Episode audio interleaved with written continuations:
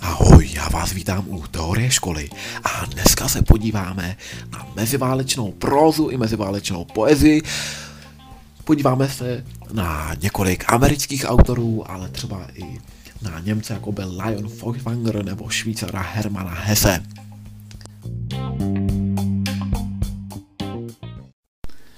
Boris Pasternák. Boris Pasternák se narodil roku 1890 a zemřel roku 1960.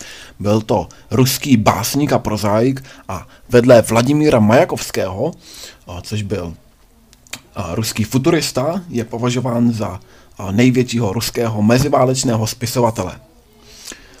Když se podíváme na jeho život, tak pocházel z rodiny, která byla poměrně umělecky laděná. Otec byl významný impresionistický malíř, matka byla zase klavíristka. Po ní zjedil hudební nadání a sám byl tedy židovského původu a když šel studovat, tak studoval hudbu právě po matce a dále filologii, což je věda, která se zabývá studiem nejen daného jazyka, ale i literatury s ním zpěté. No a později tedy roku 1913 zakládá nakladatelství Lyrika. A zajímavé je, že v tomto roce 1913 další ruský básník Maxim Gorky se vrací zpět do Ruska po amnestii, když původně z Ruska uprchl. A, a později, roku 1921, odchází sestra a rodiče Borise Pasternaka do Německa, Zajímavé je, že v tomto roce opět se něco významného děje i Maximu Gorky, Gorkému. Ten zase emigruje z Ruska kvůli názorovému nesouhlasu. A dále Boris Pasternák přesídlí do Peredělkina. Už slyšíme to, ten název dělníci Pera, Peredělkino, to je prominentní spisovatelská obec, nicméně on sám, přestože byl v této prominentní spisovatelské obci pro režimní, tak odmítal psát politicky laděná díla a byl pouze předkla- překladatelem. Zajímavé je, že Boris Pasternák překládá například i Shakespearea. Po druhé světové válce se nicméně stává obětí režimu a je na něj připravená taková štkva, štvavá kampaň. Dokonce jeho družka Olga Sivinská je poslána do Gulagu na Sibiř, do koncentračního táboru do pracovního táboru, dalo by se říct. Roku 1957 a potom tedy vydává v Itálii doktora Živága. Zajímavé je, že i v tom roce 1957 je například v Maďarsku povolen konečně Malý princ, tedy rok po 20. sjezdu komunistické strany Sovětského svazu, kdy Chruščov odsoudil stalinismus. Nicméně útoky na jeho osobu sílí, nakonec je vyloučený ze svazu spisovatelů a dokonce mu hrozilo odebrání sovětského občanství a také vyhnání na Sibiř. Roku 1958, rok po vydání doktora Živága, je považován za tak dobrého spisovatele, že dokonce obdrží i Nobelovu cenu. Nicméně režimem v Sovětském svazu je donucen tuto cenu odmítnout a převezme ji až jeho syn roku 1989. Když se podíváme na jeho dílo, tak a samozřejmě hlavním počinem je doktor Živágo, ale a, jsou to i další díla, především tedy sbírky básní. Například sbírka básní Sestra má život, tou začal, je to taková první zralá sbírka, která se věnuje milostné a filozofické lyrice. Zpočátku se inspiroval futurismem a symbolismem, tedy těmi moderními a avantgardními směry. Zajímavé je, že i a zakládá futuristickou skupinu Centrifuga, a další dílo, a další sbírka básní, která mu přinesla věhlas, byl rok 1905, kde se věnoval i revoluční tématice. Roku 1905 totiž došlo k takzvané krvavé neděli, kdy 150 dělníků bylo postříleno carovou gardou. Nicméně většina těch básní se nevěnuje revoluční tématice, on sám se snažil být apolitický A po sbírce básní Sestra má život píše další tři sbírky básní a všechny tři uh, obsahují milostnou a filozofickou liriku. Je to například sbírka básní V raních vlacích, nebo sbírka básní Druhé zrození, anebo Témata a variace. No a již samotný doktor Živágo. Doktor Živágo je román, jehož titulní hrdina doktor Živágo by chtěl doslovně přeložit jako doktor živého. V tomto románu si dovolil Bulgakov otevřeně vyjádřit své názory na revoluci, což se samozřejmě v Sovětském svazu nesetkalo s pochopením a byl veřejně odmítnut. Opravdu byly na něj eh, činěny různé nejen verbální útoky.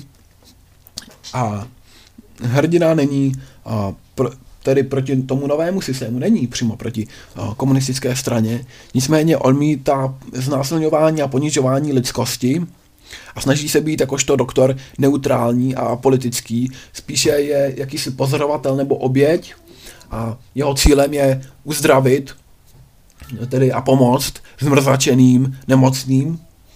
A sám o, ten doktor, hlavní hrdina, putuje o, s rudými gardami, které, nutí, které ho nutí, aby byl s nimi, protože potřebují doktora a dochází často k úrazům.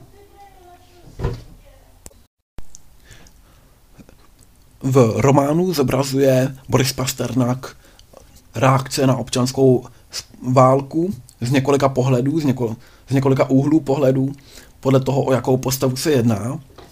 A krom toho zde vede i úvahy o umění, promítne se zde například Puškin nebo Lermontov, navíc zde užívá ještě aluze, což jsou odkazy například na Evangelia nebo na Čechova.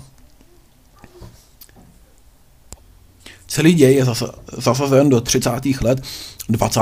století a zachycuje v něm život a poznání jedné generace v Rusku. Právě zde můžeme pozorovat různé typy lidí a jejich reakce na občanskou válku. I to, že skutečnost je zobrazena jak podle přátel, které sám Pasternák znal, tak i podle nelegální literatury, jako byl například Solženici na jeho souostroví Gulag. Dalším významným ruským spisovatelem byl Michail Bulgakov. Michail Bulgakov se narodil roku 1891 a umírá roku 1940. Co se týče jeho života, tak během velké části jeho života byla jeho díla zakázována. On sám totiž měl takový spíše skeptický postoj k životu a pocházel z rodiny teologa, profesora, vystudoval medicínu. Michal Bulgakov byl opravdu doktor, na rozdíl od Borise Pasternáka, který nebyl doktor a přesto psal o doktoru Živágovi. A vystudoval tedy medicínu, trpěl záškrtem a léčil se morfiem, na kterém se na chvíli stal i závislým, takže později musel odvykat. To, že vystudoval medicínu, můžeme srovnat i v té době s naším českým Vladislavem Vančurou, který také vystudoval medicínu, ale nakonec se věnoval literární dráze a také byl levicově orientovaný. Sám utíká na Kavkaz a stává se hercem a novinářem. Po občanské válce emigrují jeho bratři do Paříže. To je příznačné i pro Borise Pasternaka, kde zase emigruje sestra a rodiče a ne do Paříže, ale do Německa. A ve své době je velkým oblíbencem Stalina. Zejména je Stalinovou oblíbenou hrou Dny turbínových, kterou údajně shledl až 15krát. Nicméně jeho díla jsou cenzurována a zakazována a on sám tedy píše dopis Stalinovi, žádá o povolení k emigraci. To bohužel nedostal, nicméně dostává místo v Mchatu, což je moskevské uměně, Moskevské umělecké akademické divadlo. A zároveň se stává i překladatelem velkého divadla. Později se stává i libretistou, to znamená, že píše literární předlohy pro umělecká díla pro libreta. Žije tedy v nuzných podmínkách, navíc ještě trpí vrozeným onemocněním ledvin a roku 1900 29 jsou všechna jeho díla zakázána, což tedy vlastně je i rok, kdy začíná hospodářská krize a nakonec tedy roku 1940 umírá. Pokud se podíváme na díla Michaila Bulgakova, tak zjistíme, že zobrazují podobně jako u Borise Pasternaka totalitu Sovětského svazu, nicméně Michail Bulgakov využívá jak alegorie, tak i parafráze a to na biblická témata. Zároveň ve svých dílech využívá magično, je vynálezcem metody magického realismu. Tato metoda magického realismu spočívá v prolínání naprosto magické skutečnosti a přitom velmi věrohodné reality. Navíc zde máme taky částečně sci-fi a grotesknost jeho děl. Jeden ze souborů povídek se nazývá Zápisky mladého lékaře. Ten opravdu odkazuje na to, že Michal Bulgakov byl vystudovaný lékař a Bulgakov do tohoto souboru povídek uschovává svoje vzpomínky na počátky lékařství. Dále napsal román Bílá garda, kde zachycuje osudy liberální inteligence, což byla i Bulgakovova rodina. Ti odmítají absolutní absolutismus jako takový, odmítají carismus, nicméně se nedokážou prosadit během říjnové revoluce a nedokážou prosadit své nové pořádky, ideu humanismu a tak nakonec musí emigrovat. Jak víme, tak Bulgakovovi bratři tedy emigrovali do, pa- do Paříže. Podobně to bylo i u dalších literátů, jako právě u třeba i Borise Pasternaka. Zajímavé je, že tento román Bílá garda byl převeden i do dramatu, který se právě nazývá Dny turbínových a tady tu hru právě údajně sledli 15krát Stalin. Dalším dílem je autobiografický román Život pana Moliéra a da, krom románů psal i satirické novely. To byla například novela Osudná vejce nebo Psí srdce. Jak novela Osudná vejce, tak i novela Psí srdce nesou prvky z sci-fi. V novele Psí srdce můžeme vidět paralelu mezi lékařem, který experimentuje se psy. Víme, že v Rusku byl ještě předtím i například známý vědec Ivan Petrovič Pavlov, IP Pavlov, který dělal pokusy na psech a později Rusové poslali i lajku do vesmíru. Nicméně Bulgakov zde zobrazuje lékaře, který, který experimentuje se psy v kontrastu se Stalinem, který experimentuje s podanými. Toho Stalina tam přímo nevyobrazuje, jedná se o paralelu, ale vidíme, že se jedná o alegorické dílo. Můžeme zde vidět tedy riskantní pokusy na živých bytostech a Bulgakov se tím pravděpodobně snaží varovat před snahou člověka hrát si na Boha. Stěžejním dílem Bulgakova je nicméně Mistr a Markétka, což je román opus magnum Michail Bulgakova, hlavní dílo, které se odehrává v Mchatu, podobně jako román, který se sám nazývá divadelní román. Divadelní román je také z prostředí Mchatu, tedy Moskevského uměleckého akademického divadla. A je v něm vyobrazen groteskní příběh, nedokončený, podobně jako třeba Kavkův proces nebo zámek, který jedná se o fragment. A právě z toho románu vycházel dál a můžeme zde pozorovat i ten román Mistr a Markétka, který je také z toho prostředí moskevského uměleckého akademického divadla. A v románu Mistr a Markétka můžeme pozorovat dvě dějové linie. Za prvé zde vidíme apokryf Piláta Ponského, který odsoudí k ukřižování Ješua Hanokryho, což je předpokládané hebrejské jméno Ježíše Krista a zároveň zde můžeme vidět linii, která je naprosto věrohodná z té doby a to je linie odehrávající se ve stalinském Rusku. Tyto dva světy se nicméně začnou vzájemně prolínat. Navíc se zde objeví ještě třetí rovina, dostává se do všeho ďábel, který se nazývá Volant a jeho svita, to znamená uh, takový jeho přátelé, pomocníci. A právě Volant, jakožto ďábel, začne ovlivňovat dění v Moskvě a začnou se dít naprosto šílené věci. A zde právě využívá Michail Bulgakov metody magického realismu, tedy toho, že v naprosto reálném prostředí se dějí uh, věci uh, naprosto smyšlené, mo- mohli bychom říct na první pohled, například, že uh, volant vykouzdí bankovky, začne je rozdávat lidem, ti s nimi začnou platit a najednou zmizí a podobně. A zmizí ty bankovky, nikoli, nikoli, nikoli ti lidé. Nicméně dokáže zařídit ty různé přesuny lidí na dlouhou vzdálenost a podobně. Co se týče českých překladů, tak jsou dva. Jeden je od Morávkové, druhý od Dvořáka. Je zajímavé pozorovat ten překlad, protože například básník Bezdomní je přeložen u Morávkové jako bezprizorný a u Dvořáka jako bezdomovec. Krom toho, že se zde tedy v kompozici prolínají jak časová, tak prostorová rovina, tak se zde promítá i rovina filozofická a postavy, jako právě třeba básník bezdomný, mají symbolická jména. Ano, můžou to být nomen omen, neboli jméno pro jméno, to znamená například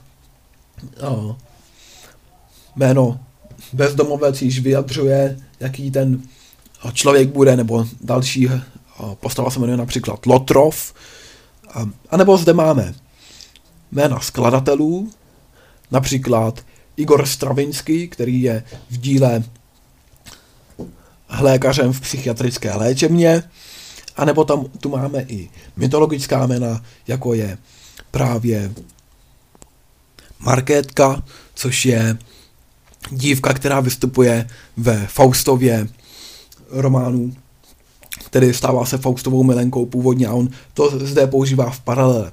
Navíc zde využívá Bulgakov i historických postav, jako byl například Pilát Ponský nebo právě Ježíš Kristus. V díle používá i větu rukopisy nehoří. A to zažil sám z vlastní zkušenosti, protože román napsal roku 1940, potom o něj ale posléze přišel a nakonec, když byl dopsán, a tak jej píše ještě, nebo lépe řečeno diktuje pět dní před smrtí, kdy jej konečně dokončil a strávil s ním tedy i své poslední roky života, kdy jej celý měl v paměti a už jej diktoval na papír. Nicméně publikován byl až v letech 1966 až 1967, protože dlouhou dobu nebyl povolen. Maxim Gorký žil v letech 1868 až 1936. Nicméně ve skutečnosti se tak vůbec nejmenoval, je to pseudonym, vlastním jménem se jmenoval Alexej Maximovič Peškov, a proč gorky? Gorky znamená hořký, možná si vzpomenete, že třeba v angličtině gerkin, se řekne o, hořká nebo kyselá okul, okurka. Takže když my se podíváme ne na Gerkin, ale na Gorkého, tak byl to ruský prozaik, dramatik a básník. Už od 11 let, téměř jako dítě, pracuje, toulá se v Rusku a to, čemu se naučil, se naučil sám. Byl to sam, samouk, pocházel z prostředí chudiny. V 19 letech se pokusil o sebevraždu, naštěstí to nevyšlo a tak a dále pracuje a už píše dramata pro moskevské umělecké akademické divadlo. Po revoluci roku 1905 emigruje a do Ruska se vrací až po amnestii roku 1913. Tady můžeme vidět opravdu paralelu s Borisem Pasternakem, který naopak roku 1913 zakládá nakladatelství Lyrika. Roku 1921 odchází zpátky pryč z Ruska, protože on mítá poměry a způsob, jakým se vyvíjí porevoluční dění. Můžeme vidět, že v té době i Pasternaková sestra a rodiče odchází pryč do Německa a zpátky se Gorky vrací do Ruska až roku 1931. Do své smrti je nicméně pod oficiálním dohledem a i kvůli tomu panují jisté spekulace o původu jeho smrti. Zdali opravdu zemřel sám, či zdali byl někým zavražděn. Jeho dílo se zaměřuje na chudší vrstvy, sám toto prostředí velmi dobře znal, píše i proletářskou literaturu v duchu realismu, z prostředí tedy společenské spodiny. Bohužel bylo dílo zneužito i pro oficiální ideologii komunistického svazu. Můžeme v něm pozorovat takovou touhu po lepším životě, nicméně bohužel ta touha je těžce nebo vůbec nedosažitelná. Napsal například román Foma Gordějev, který je biografický, kladný hrdina a se tedy snaží nějak zorientovat v kupeckém prostředí, kde získává jak zkušenosti, tak ale i ztrácí iluze. Drama, které napsal, se jmenuje Na dně a pojednává o bezvýchodné situaci, kdy chudáci leží v noslehárně a uvažují o své ideální, krásné, růžové budoucnosti, která se bohužel ale nemůže stát, protože je naprosto nedosažitelná, je mimo realitu. Dalším dílem je dílo Matka. To je agitační politický román, v něčem možná podobný Aně proletářce od českého spisovatele Ivana Olbrachta.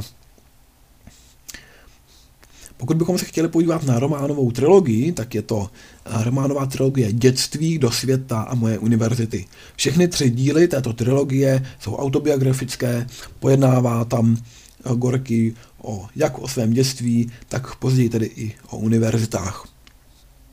Nicméně nejvýznamnějším eh, dílem Maxie, Maxima Gorkého byly jeho povídky, které eh, byly později zařazeny jak třeba do souboru kresby a povídky, nebo třeba i do souboru bosácké povídky. Důležité je, že zde vytváří nový typ člověka, takzvaného bo, bosáka.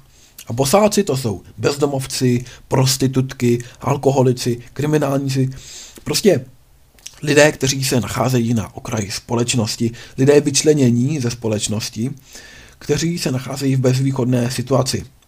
Můžeme zde vidět trochu a, podobnost se zolovým naturalismem a u těchto postav vidíme, že zde mají touhu po lepším životě, nicméně ta touha zůstává neuskutečněná. O hrdinech z okraje společnosti pojednává taky i známá novoromantická povídka Makar Čudra, která je jak v bosáckých povídkách, tak i v díle Kresby a povídky, což je další soubor povídek. Důležitý je zde vypravěč, který vše sjednocuje svým komentářem. Můžeme pozorovat, že vlastností hrdinů je tedy touha po volnosti, Zároveň ale i promiskuita, realistická drobnokresba těch postav, ta je opravdu velmi charakteristická pro Gorkého. Využívá zde i popis, časté monology postav a podle jeho raných povídek byl dokonce sfilmován i film Cikáni jdou do nebe. Velmi zajímavý film. A takový velmi nezvyklý. Zachycuje zde i etnické zvyklosti Romů. No a dalším umělcem je Michail Šolochov. Michail Šolochov žil od roku 1905 do roku 1984. V povídkách zachycuje rodné kozácké prostředí, ze kterého pocházel a získal dokonce i Nobelovu cenu za literaturu roku 1965. Nicméně sám, přestože to byl ruský autor a spisovatel, tak na rozdíl od ostatních, například od Maxima, Maxima Gorkie, který tedy byl, ale chci pro režimní, ale nikoli úmyslně. A potom zde máme například Michailo Bulga, Bulgaková nebo Borise Pasternaka, tak přestože tito autoři nebyli opravdu propagováni v Sovětském svazu, tak naopak Michal Šolochov byl pro režimní, byl představitel oficiální sovětské literatury. Účastnil se i občanské války, a potom za druhé světové války byl válečným dopisovatelem. Napsal například román Rozrušená země, kde zachycuje 30. léta a kolektivizaci, která v té době probíhala, kolchozy, sovchozy. A dále potom píše novelu Osud člověka, kde zachycuje smysl života člověka, osamoceného muže po válce, který tedy ztrácí rodinu nacházíme se v 50. letech a sám osamocený muž nachází smysl v péči o sirotka a, a o snahu zajistit mu lepší budoucnost. Nicméně nejvýznamnějším dílem opus magnou Michail Šolochova je románová tetralogie Tichý Don. Tichý Don je z kozáckého prostředí, v kterém tedy sám vyrůstal a nachází se v něm i mnoho faktografických dokumentů. Navíc zde zobrazuje davovou psychologii to, jak jedince ovlivňuje a, dav a zároveň zde můžeme tady vidět kozáky, ale už za první světové války a říjnové revoluce. Hlavní postavou je Grigorij Melechov, který je hla, kladný hrdina. Dalším umělcem je Sinclair Lewis. Sinclair Lewis již podle jména je americký a žurnalista a spisovatel. Psal společensko-kritické romány a Nobelovu cenu získal roku 1930. To znamená, že to byla první Nobelova cena amerického autora. Rusové získali Nobelovu cenu až o tři roky později, roku 1933, to ji získal Ivan Bunín. Zaměřuje se na kritiku středních vrstev, tuctovosti, samolibosti, přetvářky a ubějícího stereotypu. Jeho díle o, hlavní roli hraje asi o, román Babbitt a román Aerosmith. A za román Aerosmith dostal Pulitzerovu cenu a pojednává o idealistickém lékaři, který dá přednost před ně, ně, slavnou kariérou doktora, milionářů, který dostává vysoký plat, spíše vědci, který zkoumá a snaží se pomoct celému lidstvu. Za právě tento román získal Aerosmith Pulitzerovu cenu a můžeme zde vidět lékařský námět, podobně jako například u Borise Pasternaka, který napsal doktora Živáka a Michail Bulgakova, který napsal zápisky mladého lékaře. Potom tu máme tedy i Babit, a, což je román o au, hrdinovi, který se jmenuje Babit a Babit je stárnoucí majitel realitní kanceláře. Je to typický představitel maloměšťáka a není autentický. Jeho postoje jsou proměnlivé dle očekávání okolí, a současný americký autor Josh McDowell konstatoval, že pokud se chováme tak, jak očekává naše okolí, nacházíme se v něčemu, co by sám nazval stavem pekla.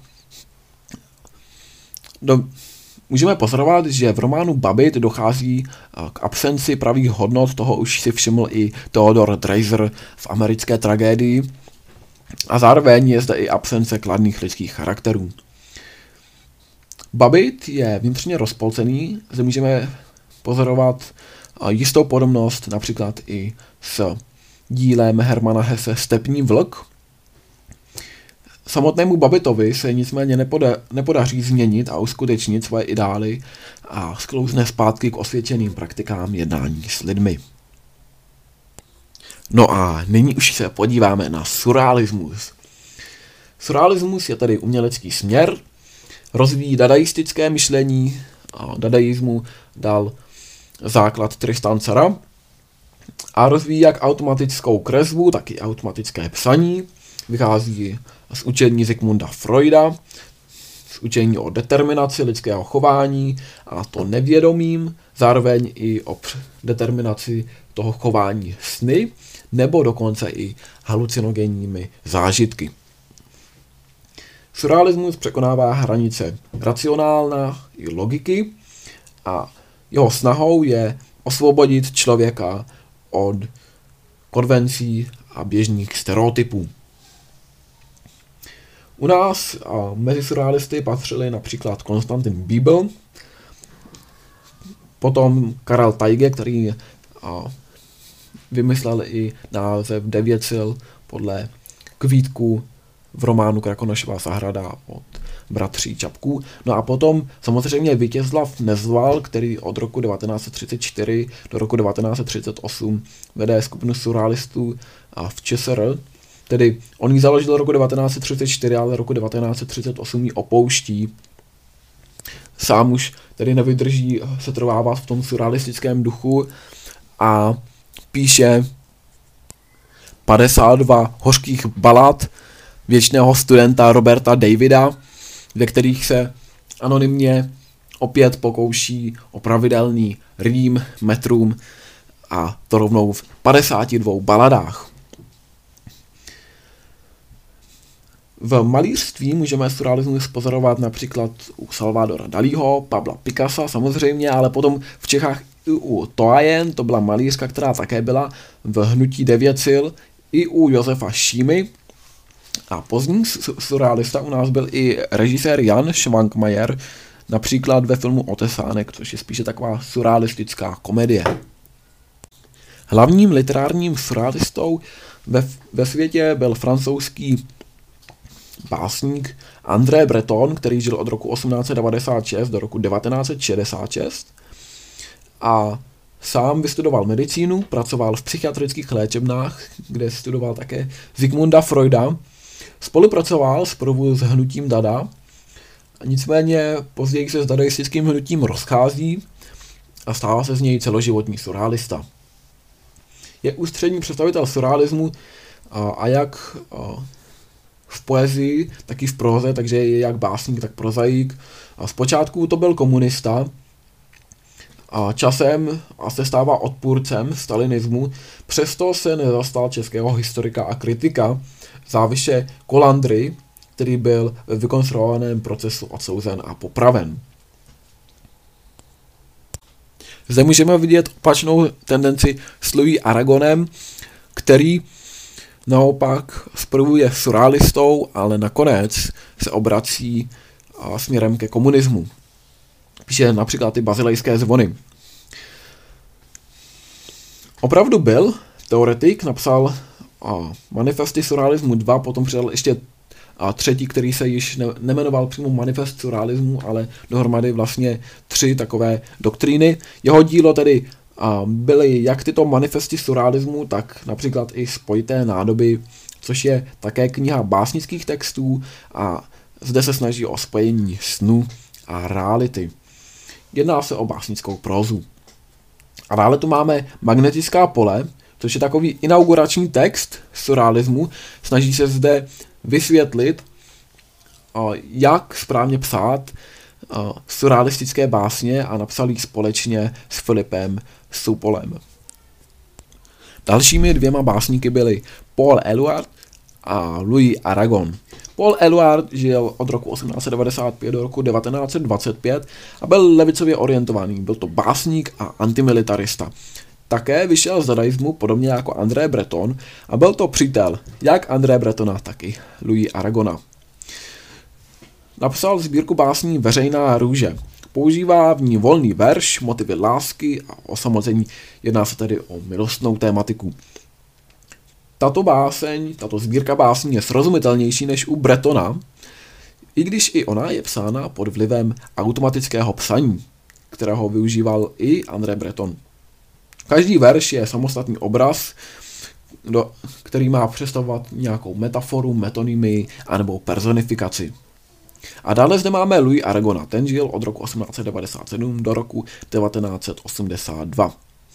Byl to francouzský básník a surrealista, skupinu ale posléze opouští a předává se ke komunisticky orientované inteligenci. V této době se jako ke komunistické, komunisticky orientované inteligenci přidává například i u nás Marie Pužmanová, která také píše v duchu socialisticky angažované literatury úplně stejně jako Louis Aragon.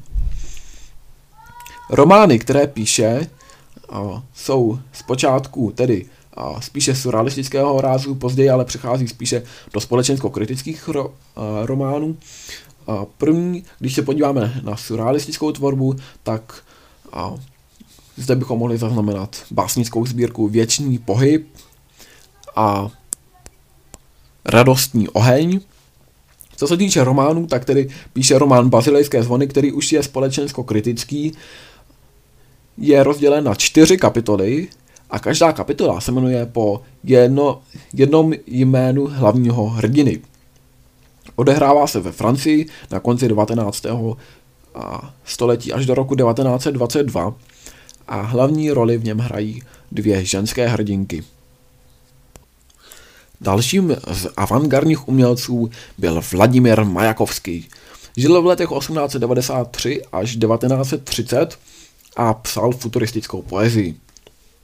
Sepsal i manifest kubofuturismu a byl oficiálně uznávaným umělcem v Sovětském svazu, podobně jako Michail Šolochov. Kombinuje ve svém díle říkanky, komedii, reklamní slogany, politická hesla i pamflety. Asi jeho nejznámější dílo je poema Oplak v kalhotách, kde provokuje čtenáře nekonvenčními zážitky a názory, popisuje zde své milostné románky se ženami a zároveň i radikální sociální názory. Nicméně sám Majakovský spáchá sebevraždu. Další představitelkou futurismu, nebo přinejmenším občas se řadí do futurismu, přestože to není zas tak jednoznačné, je Marina Cvetajevová. Ta se snaží o básnické novátorství a opravdu o, přichází s něčím novým.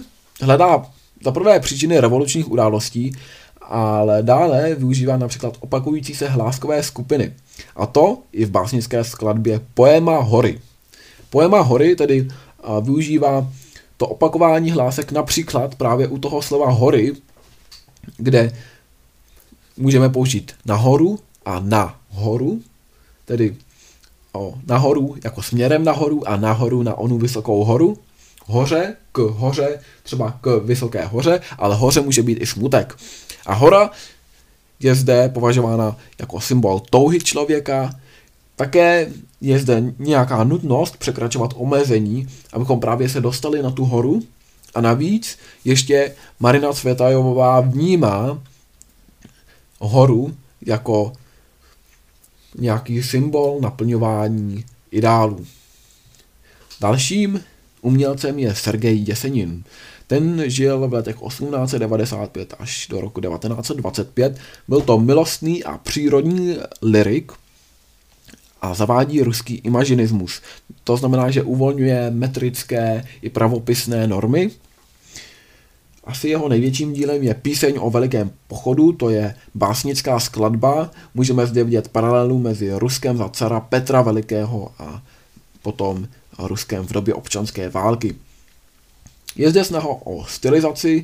Autor se stylizuje do potulného pěvce Bylin, což jsou epická hrdinská pověst. Ivan Bunín. Ivan Bunín se narodil roku 1870, umřel roku 1953. To je stejný rok, kdy umřel i Josif Vysariovič Stalin. Byl to první ruský nositel Nobelovy ceny roku 1933, tedy o tři roky později, než Sinclair Lewis, který získal Nobelovu cenu 1930 a byl z USA. Nicméně ve své domovině nebyl za stolik ceněný, protože nesympatizoval úplně s režimem, pocházel ze starého šlechtického rodu, podobně jako třeba i ruský literát Turgeněv a emigroval do Francie.